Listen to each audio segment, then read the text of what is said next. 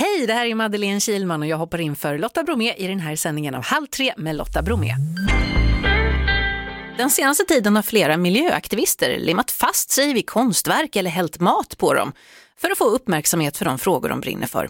De vill att vi som ser det och blir förbannade istället ska rikta en ilskan mot det som händer med planeten. Och på ett museum i Nederländerna limmade en man fast sitt huvud i den väldigt kända tavlan Flicka med pärlörhänge häromdagen. Det lät så här. How do you feel when you see something beautiful and priceless being apparently destroyed before your eyes? do you feel outraged? What is that feeling when you see the planet being destroyed? Ja, de andra besökarna var inte jätteimponerade. Vi har ringt Thomas Bodström, jurist och eh, mycket annat. Hej! Hej! Vad är det för brott man gör sig skyldig till om man gör sådana här saker? Ja, det, som det låter på det här så är det ju skadegörelse och grov skadegörelse och det kan ju bli väldigt, väldigt dyrbart för att utöver att man döms för skadestånd så blir man ju också med all sannolikhet ersättningsskyldig. Om det går att rädda tavlan är en sak men det kommer ju ändå vara omfattande arbete så att det kommer bli dyrt. Kan det vara olika straff beroende på hur dyr den här tavlan är? Ja, man får ju betala för det som man förstör så att det är klart att det hänger ihop med hur dyr tavlan är. Mm. Finns det något prejudicerande i det här? Har det liksom hänt något sånt här förut där en person har fått en dom? Vet du det? Ja, att det finns många, många domar i Sverige. Nu var jag i Nederländerna, men jag skulle tro att de har ungefär samma lagstiftning. Så bygger det på att man får betala för de skador som man har orsakat. Det gäller de i de allra, allra flesta länderna. Jag funderar på, finns det liksom olika påföljder beroende på varför någon har gjort det här? Om det finns en politisk agenda eller om jag bara säger jag gillar inte den här tavlan, jag går in och kastar spaghetti på den.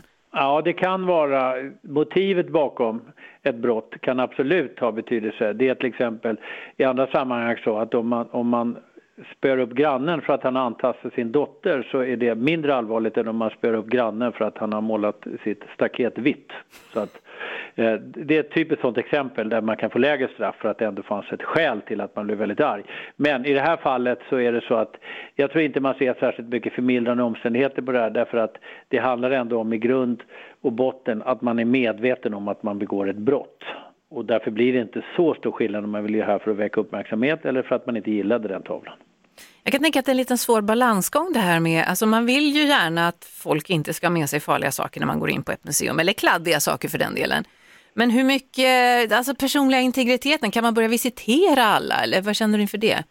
Jag tror att det finns en hel del museum som har samma kontroller som man har till exempel på flygplatser och en del andra också kanske att kolla väskor och så vidare. Vi ska komma ihåg att man kan ändå ha förståelse för att det är en viss kontroll av besökare och det är inte så att man är skyldig att gå på museum så att det väljer man ju ändå själv om man då är beredd att få visa upp väskan till exempel, eller fickorna.